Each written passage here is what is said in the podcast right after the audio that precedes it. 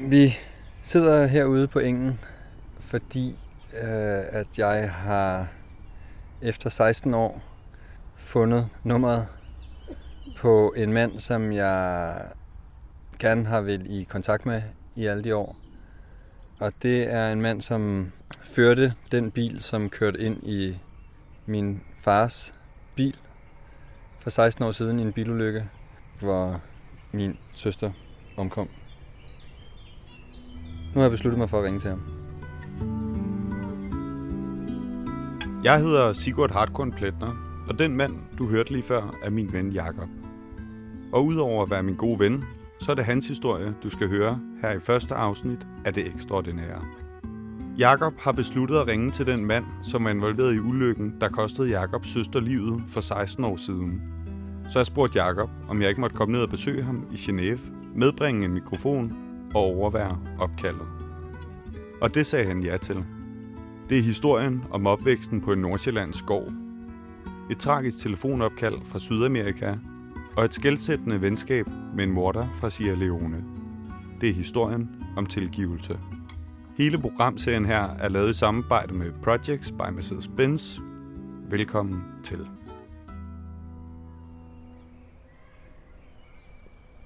Vi sidder her i en del af Genèves botaniske have.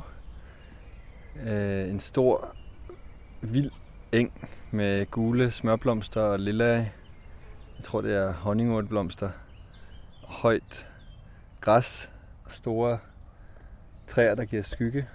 Øh, solen skinner fra en skyfri himmel i Genève. Bag så har vi forne, der måske bræger en gang imellem.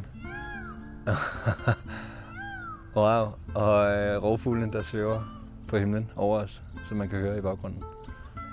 Midt på engen her er der en lille, en lille oase, kunne vi kalde det, hvor de har slået græsset, og hvor der ligger en meget gammel, ser det ud som, og meget stor træstamme, som er hul indeni. Øh, og oppe den står der en lille bænk, og det er så der, vi sidder og kigger ud over engen nu.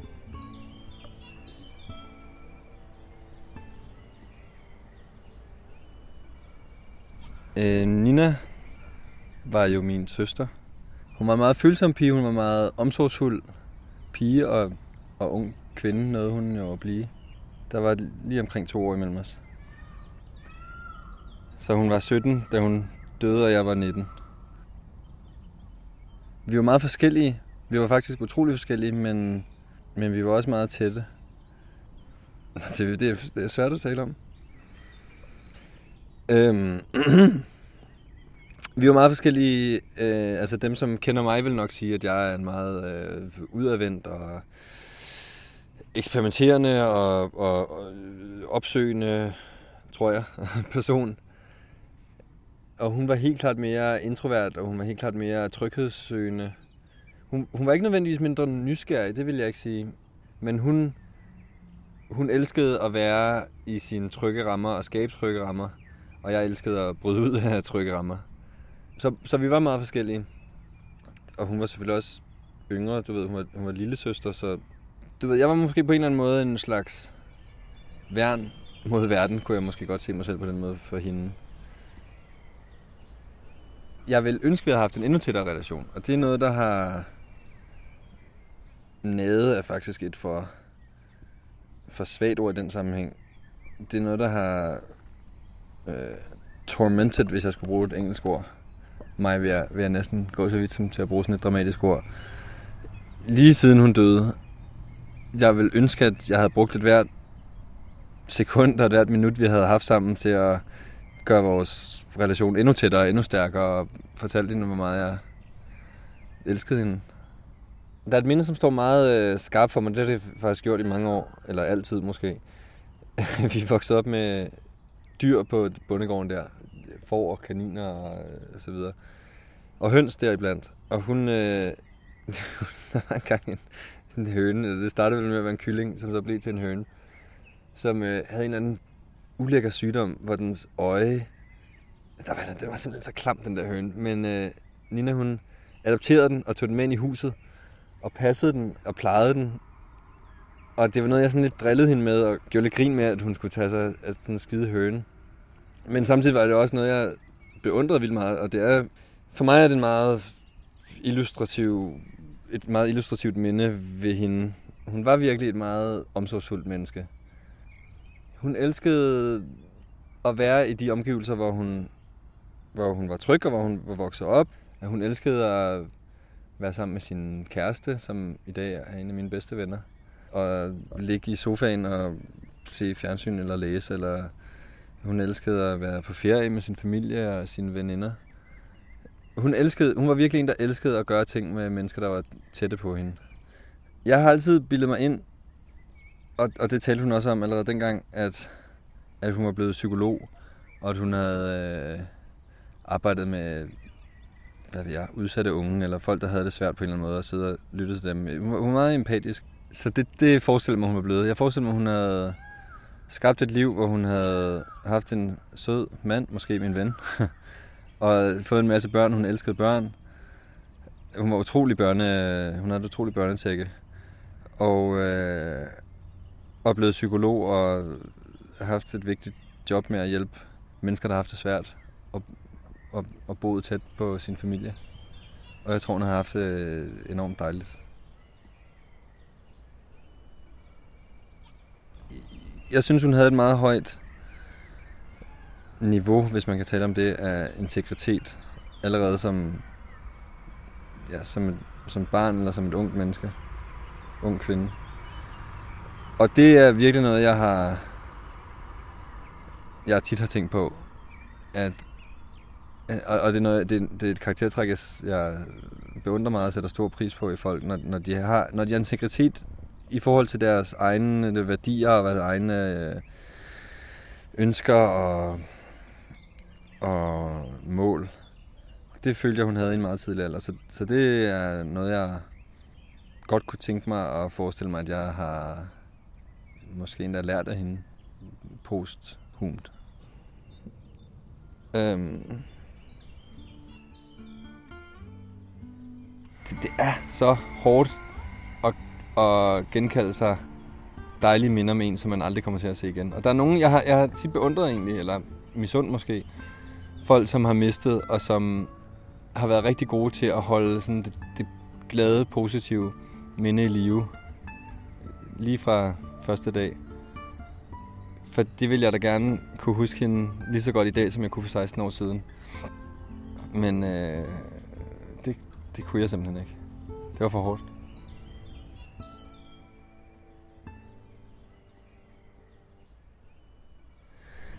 I starten af januar i 2002, der var jeg 19 år gammel, og jeg havde sparet penge sammen til at tage på en rejse, som jeg havde drømt om i mange år, som var gennem Sydamerika. Så jeg tog afsted, og faktisk en af de aller sidste, jeg sagde farvel til, var min søster.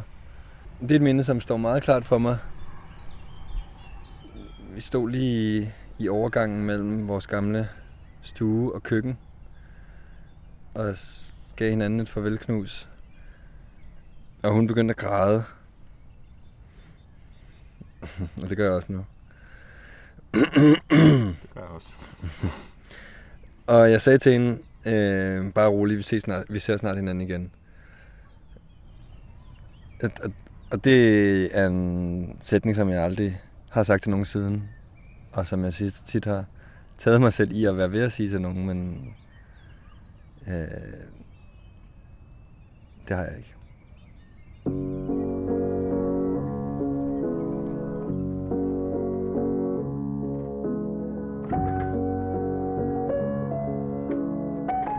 Jeg synes, vi har et meget aggressivt samfund, hvor had, vrede og et behov for straf er vores umiddelbare reaktioner, når vi føler os forulæmpet. Og det gælder hele vejen fra Folketinget til cykelstierne. Det at tilgive er sjældent noget, vi taler om eller dyrker. Og resultatet er, at al vreden og hadet, det bliver et å på vores egne skuldre. En forhindring for, at vi kan komme videre som samfund og også som mennesker. Jeg synes, at Jakobs historie er vigtig, fordi den tilbyder et alternativ til den tankegang, og et bud på, hvordan den kunne være anderledes. Som Jakob selv siger, det er en fattig følelse at ville andre mennesker det værste, fordi de har påført en smerte. Det har været den 24. februar. Var vi kommet... Øh, vi var i det nordøstlige Brasilien og var kommet fra en gammel mineby inde i landet.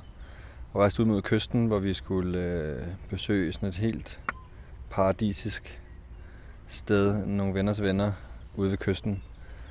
Og på vejen gjorde vi et lille stop i en by, i Dakar.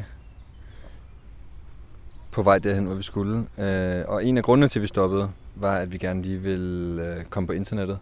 Det var ikke så let dengang. Øh, der skulle vi finde en internetcafé. Og det fandt vi, til trods for, at det var søndag. Øh, lykkedes det, at opstøve, lykkedes det også at opstøve en, øh, en internetcafé, som havde ekstraordinært åbent den dag. Øh, og jeg glædede mig til at skrive en mail hjem til min kære om, hvad vi havde oplevet øh, den sidste tid. Og da vi kom ind på caféen, og jeg fik åbnet min mail, jeg havde fået to mails. En fra min mor og en fra min onkel. Hvor der stod, øh, Jakob, du skal skynde dig at ringe hjem. Jeg havde nogle mønter, så jeg løb rundt, eller jeg startede med at gå rundt til de forskellige mønttelefoner, og den by, det var en meget varm og støvet by, og solen bankede bare ned og gjorde det hele varmere og endnu mere støvet. Og jeg fandt nogle mønttelefoner, og de, havde, de var i den der by, var der en anden, der havde fundet på, at deres mønttelefoner skulle have sådan nogle tropiske temaer, så der var en papegøje-telefon og en kokosnødstelefon og så videre. Og jeg kunne ikke få de der telefoner til at virke, og jeg prøvede den første, og jeg prøvede den anden, og jeg blev... Alt imens jeg gik rundt i støvet og i varmen, og ikke kunne komme igennem, var der sådan en uro og snart en frygt, som begyndte at bygge sig ind i mig. Og jeg kunne godt mærke, nu, nu skal jeg altså i kontakt med mine forældre. Nu skal jeg lige finde ud af, hvad der er, der, der er sket. Og jeg endte med at løbe rundt mellem de fucking mønttelefoner der. Jeg kunne ikke få nogen af dem til at virke. Så det endte med, at jeg faktisk... Øh, banket på i et tilfældigt hus, der var blevet... Jeg endte med faktisk at være ret desperat. Hvor en overrasket familie lukkede op, og jeg kommunikerede på mit gebrokne portugisiske og, og, og spurgte, om jeg måtte låne deres telefon. Og det gav de mig lov til. Det var en sød familie. Jeg har tit tænkt på dem siden, faktisk. Øh, fordi da jeg så lånte deres telefon, inde på sådan en slags soveværelse, et lille kammer, stod der en telefon fik jeg fat på min mor. Og jeg spurgte, hvad der var sket, og hun havde en meget rolig og, og dyb stemme. Og hun sagde til mig, øh, du skal komme hjem. Nina er død.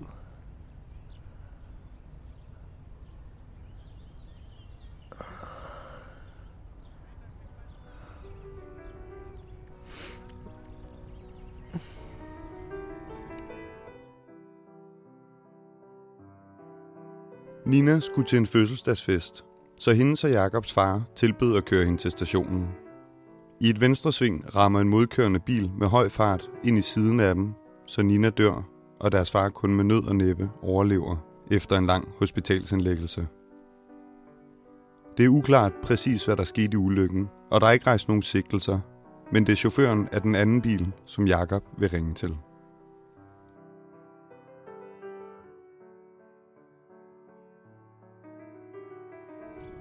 I tiden efter min søster døde, var der rigtig mange, der gav udtryk for, at det ville være forståeligt, øh, og måske endda subtilt opfordrede mig til, at følte jeg i hvert fald, at, at skulle være vred. Måske endda skulle føle had. Øh, både være vred på føreren af den anden bil, være vred på min far, som jo kørte bilen, og, og i det hele taget bare, at vrede var en naturlig og, og acceptabel ting i sådan en, i sådan en proces. Det øh, resonerede aldrig rigtigt med mig. Det, det, var, det gav ikke genklang i de følelser, som jeg egentlig havde. Der var også nogen, der sagde, at det er helt naturligt, at hvis du vred på din søster over, hun døde. Og det, for at være ærlig, forstod jeg heller aldrig rigtigt. Vi er nok lige nødt til at, og så spole tiden frem til 2008, hvor jeg havde en oplevelse i Sierra Leone, som gav mig et andet perspektiv, og som fik mange af de tanker og følelser, jeg havde haft i forbindelse med min søsters død, til at give mening på en ny måde og i den lys. Jakob har studeret Human Rights på et universitet i New York, hvor han i 2007 blev venner med en mand, der havde en organisation, som arbejdede med forsoningsprocesser efter borgerkrigen i Sierra Leone. Året efter rejste Jakob dertil for at blive frivillig, og her fik han en meget signifikant oplevelse, som ændrede noget fundamentalt i hans forståelse af tilgivelse. Året er 2008. Vi befinder os i den østligste del af Sierra Leone, i Kailaun-distriktet. Det er en varm, tør dag, og mens Jakob går rundt og venter på at skulle overvære sin første forsoningsceremoni samme aften, får han et noget specielt bekendtskab. Og her vil jeg give ordet tilbage til Jakob.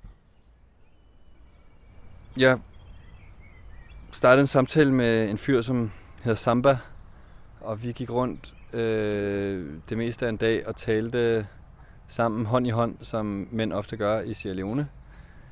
Og vi går og taler i landsbyen. Madina hedder den landsby. Og han fortæller mig om sit liv. Han fortæller mig om, hvordan han var blevet øh, tvunget ind i krigen som en ung mand øh, var blevet troet med at blive slået ihjel, hvis ikke han tog del i krigen og kæmpede. Og, og en helt fantastisk historie, han havde med at, med at have gået igennem krigen, med at være blevet næsten dødeligt såret i krigen, ind som flygtning i Liberia. Øh, han havde været bodyguard for den øverste rebelleder i landet. En savnomsbunden figur, som han, Samba, havde været ja, meget tæt på, fortrolig med over en lang periode. Og det er en fantastisk historie. En fantastisk sørgelig, fantastisk dragende, fantastisk øh, opløftende faktisk også historie. Nå, men vi skilles, og samme aften skal vi så til den her forsoningsceremoni. Og til ceremonien bliver der bygget et stort bål, og så sidder folk fra egnen rundt om bålet. Bålet tog ligesom til hen af den sene eftermiddag, tidlig aften, blev det større og større. Der blev forskellige folk kom og smed træ på det.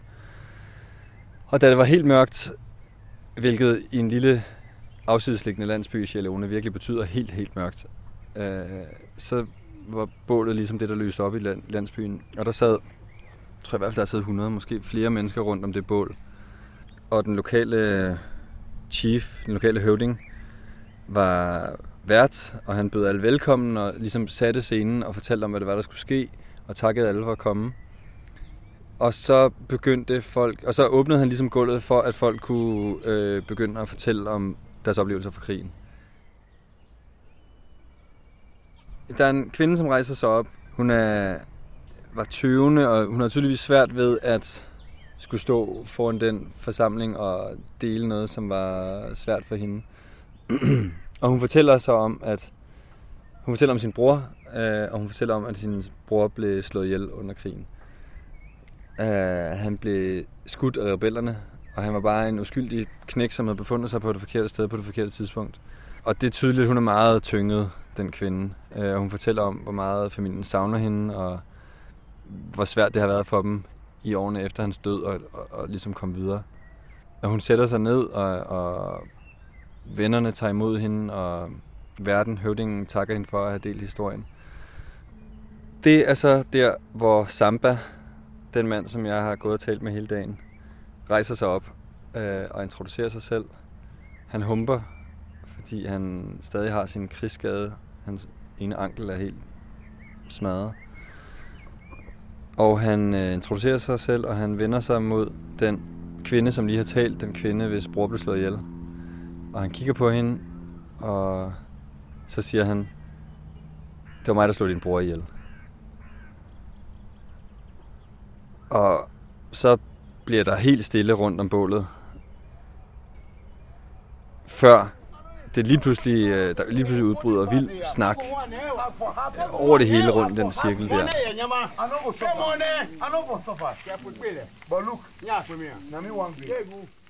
Det du kan høre her er rigtige optagelser fra det specifikke øjeblik, som Jakob fortæller om.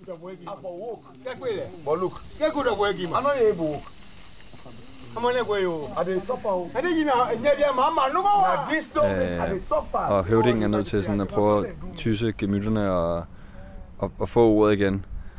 Og han takker Samba for at stille sig op, han takker kvinden for at have talt. Og så giver han Samba muligheden for ligesom at, at komme ud med det, som han gerne vil. Og det er at fortælle sin historie, og mere end noget andet at give kvinden en undskyldning. Og fortælle hende, hvor ked af det han var for det, han har gjort. Han siger, jeg har svært ved at sove om natten, jeg drømmer om de ting, jeg gjorde, da jeg var rebel. Jeg drømmer om, at, at jeg tog jeres bror fra jer. Øh, han fortæller om, hvordan han blev tvunget ind i rebel herren. Og det ender faktisk med, at han smider sig ned på knæ foran den kvinde her og siger, øh, jeg er så ked af, hvad jeg har gjort. Please forgive me. Øh, tilgiv mig for det, jeg har gjort. Øh, og det er jo bare et utroligt, utroligt stærkt øjeblik. Øh, og kvinden, hun... Det er tydeligt igen, at hun er meget i tvivl om, hvad hun skal gøre. Hun er meget i tvivl om, hvordan hun skal forholde sig til den her situation. Men det ender med, at hun træder frem mod ham og tager sin hånd og lægger den på Sambas skulder og siger, okay, jeg tilgiver dig.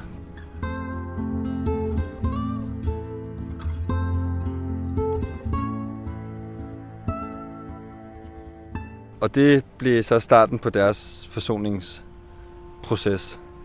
Og det blev også starten på øh, Sambas og min proces. Fordi det, det, det rystede mig simpelthen fuldkommen i min grundvold, den oplevelse, på en god måde, at have, at have været vidne til på sådan nært hold. Noget så virkeligt og vedkommende og ægte. Det satte også en proces i gang inde i mig, øh, den oplevelse, både den specifikke oplevelse rundt om bålet, men også mit efterfølgende arbejde med forsoning i Sierra Leone, satte en proces i gang inde i mig øh, i forhold til mit forhold, for så vidt at jeg havde et forhold, hvilket jeg ikke havde, til den mand, som kørte bilen, som kørte ind i min fars bil og, og ja, og slog min søster ihjel.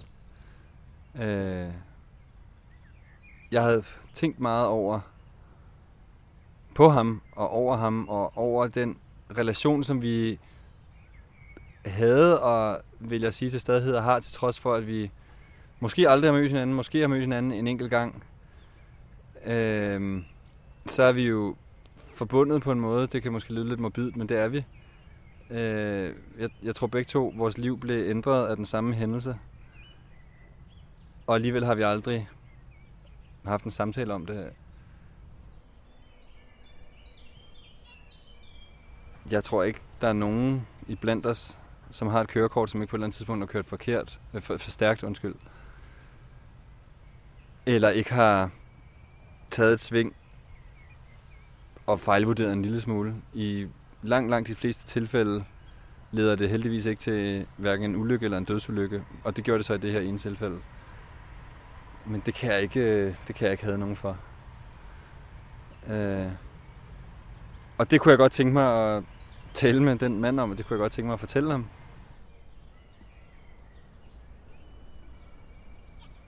Det er først inden for de seneste par år, at jeg begyndte at tænke, at det faktisk kunne give rigtig meget mening for mig, og jeg tænker og håber at muligvis også for ham, og også i et eller andet kosmisk perspektiv. Det er sådan, jeg det er sådan, jeg godt kunne tænke mig, at verden så ud. Og det kunne jeg godt tænke mig at efterleve, det kunne jeg godt tænke mig at, bidrage til. Øh, og derfor er det begyndt at fylde ret meget for mig. Jeg kan kun forestille mig, at hvis den lykkelige situation sker, at han og jeg har en forsonende og fordragelig og jeg får lyst til at sige næstekærlig samtale, så vil det, så vil det, det vil være godt for universet. Det vil putte, det vil putte nogle pluspoint på kontoen på den store kosmiske konto. Hvad hvis du får fat i ham, og han øh, at han bliver sur, hvis han føler, at han, som du selv lidt var inde på, lidt er et offer, og ikke føler, at han har gjort noget, der kræver tilgivelse. Og at han har det sådan, hvad bliver du derind? Eller sådan, Ja. hvordan vil du så have det? Ja, det vil selvfølgelig være lidt svært, men altså, øh, så længe han ikke er direkte røvhul, hvilket jeg ingen som helst grund har til at tro, han skulle være, og du ved, er grov over for mig, eller, eller taler dårligt om, hvad ved jeg, mig og min familie på en eller anden måde. Så, så længe det ikke foregår, så længe han, vi bare har en uenighed om, hvad der, hvem der har behov for hvad, så, så kan man sige, så er der ikke gået noget af mig for at have gjort forsøget. Og, øh, og så havde han jo ikke det behov i første omgang, så fint nok. Det vil da helt klart efterlade mig med...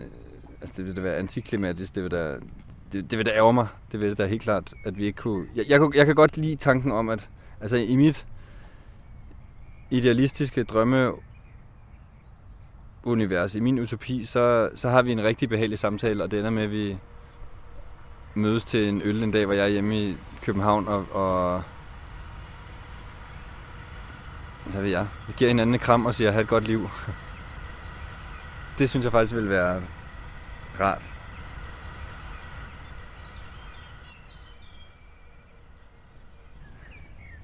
Jeg tror, hvis vi har en, en samtale, som går godt, og som bringer os hen til det sted, hvor jeg vil håbe, vi kunne komme hen, så vil jeg helt klart have en følelse af, at det var noget, som blev gjort i Ninas ånd. Jeg, jeg tror, det var noget, hun ville være rigtig glad for. Hvis hun, hvis hun kunne sidde et sted op fra og, og øh, instruere scenen, så tror jeg, det var sådan, hun ville instruere den.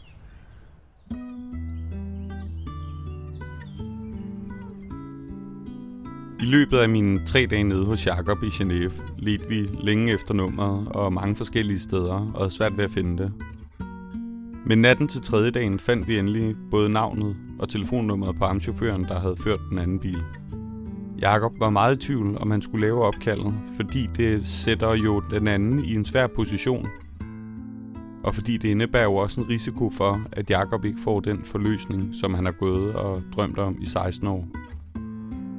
Men Jakob valgte alligevel, at han ville lave opkaldet.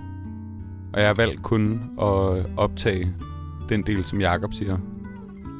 Og jeg har også valgt kun at medbringe en del af samtalen, som endte med at blive 20 minutter lang.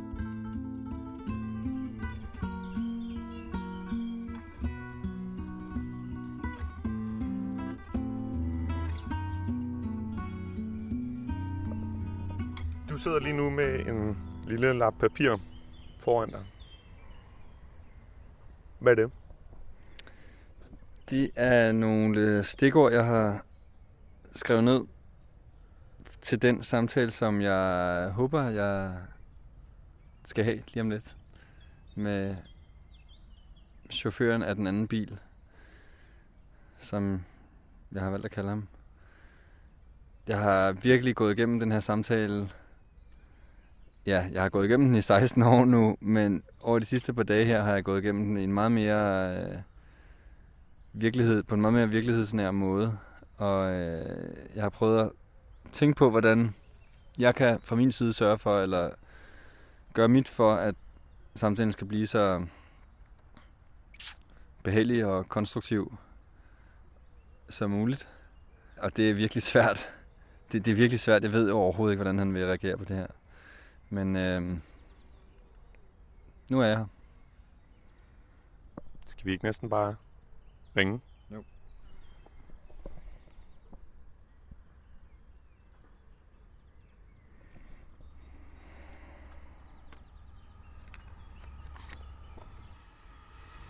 Er du nervøs? Ja, det er jeg. Det er, det er længe siden, jeg har haft en følelse her. Ringer.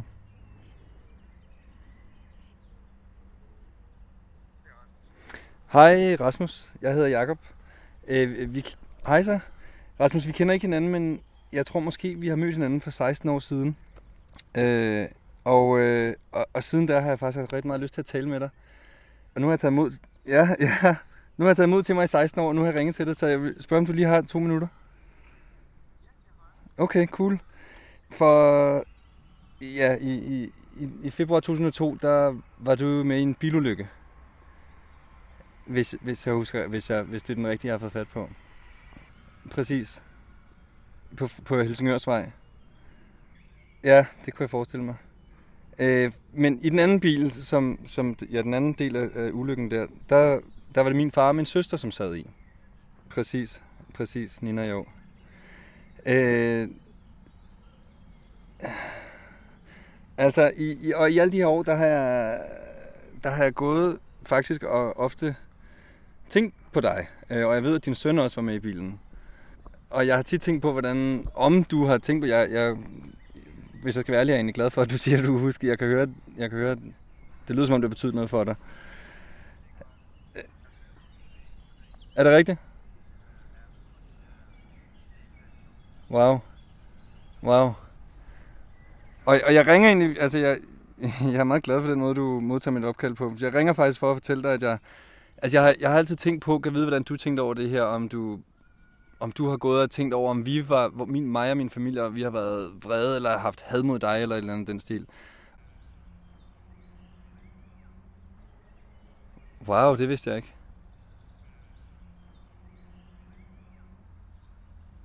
Nå, det vidste jeg faktisk ikke. Men altså, så vil jeg da sige, øh, så kan det være, at vi kan få chancen nu.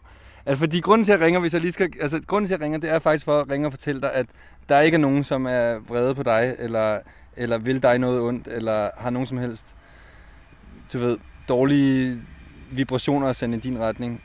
Øh, og, og det har været ret vigtigt for mig. Det har jeg gerne vil fortælle dig rigtig længe, fordi jeg har været bange for, om du måske har ja, endda følt, at du kunne have brug for en tilgivelse i den her situation. Og hvis det er tilfældet, så vil jeg, så vil jeg gerne sige, at jeg tilgiver dig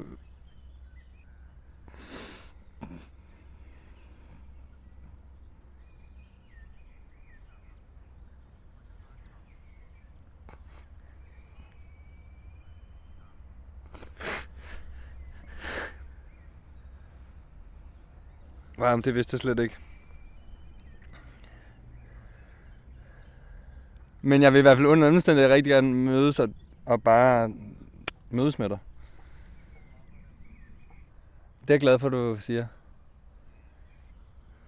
Altså jeg tænker også på det hver gang, jeg, nu er det ikke så ofte, jeg er der, men hver gang jeg, især hver gang jeg tager et venstre sving, du ved, ned ad den vej, tænker jeg selvfølgelig også på det. Det var rart at snakke med dig. I lige måde. Alright. Vi ses.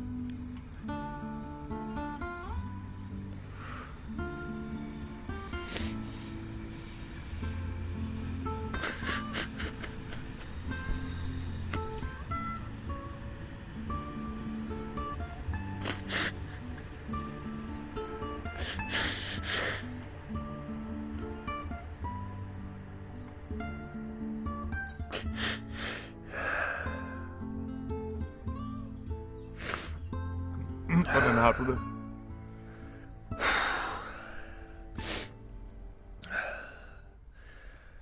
Det var ham, der gravede min søster ud af sneen og holdt hende. Indtil ambulancen kom. Og fik min far ud af bilen. Det anede jeg overhovedet ikke. Han var bare super flink.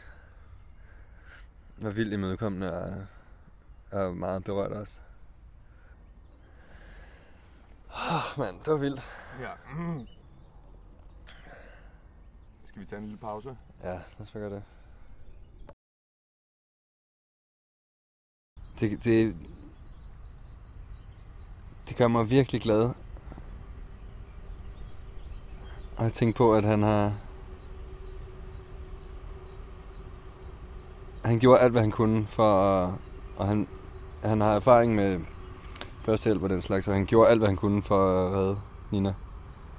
Og han sad og holdt hende i armene, indtil han, indtil han bogstaveligt talt blev trukket væk af ambulancefolkene, og de, de prøvede at hive ham væk i benene, og han sparkede dem væk, fordi han bare ville gøre alt, hvad han kunne for at prøve at redde hende.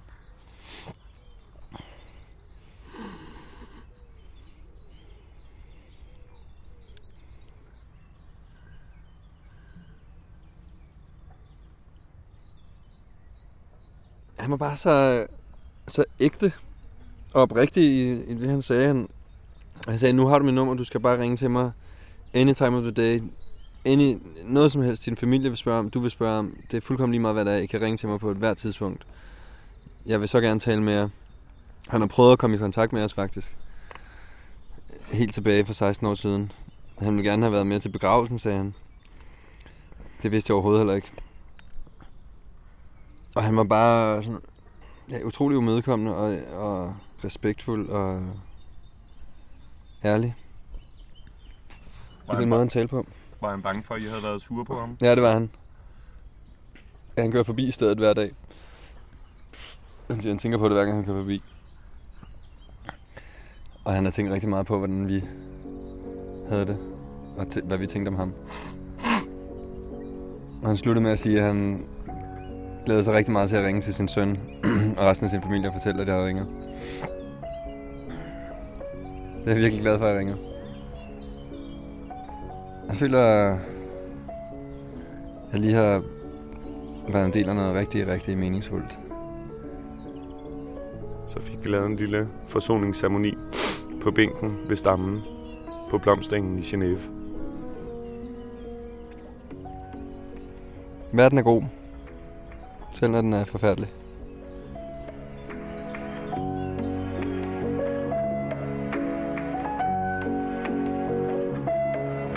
Tak fordi du lyttede med til første afsnit af Det Ekstraordinære. Musikken var komponeret af Mads Kok, og i redaktionen sad Emil Vilk, Thomas Borge og Signe Christiani. Programmet var tilrettelagt, optaget og klippet af mig, og jeg hedder Sigurd Hartkorn Pletner. Hele programrækken er blevet til i samarbejde med Projects by Mercedes-Benz på genhør i næste uge.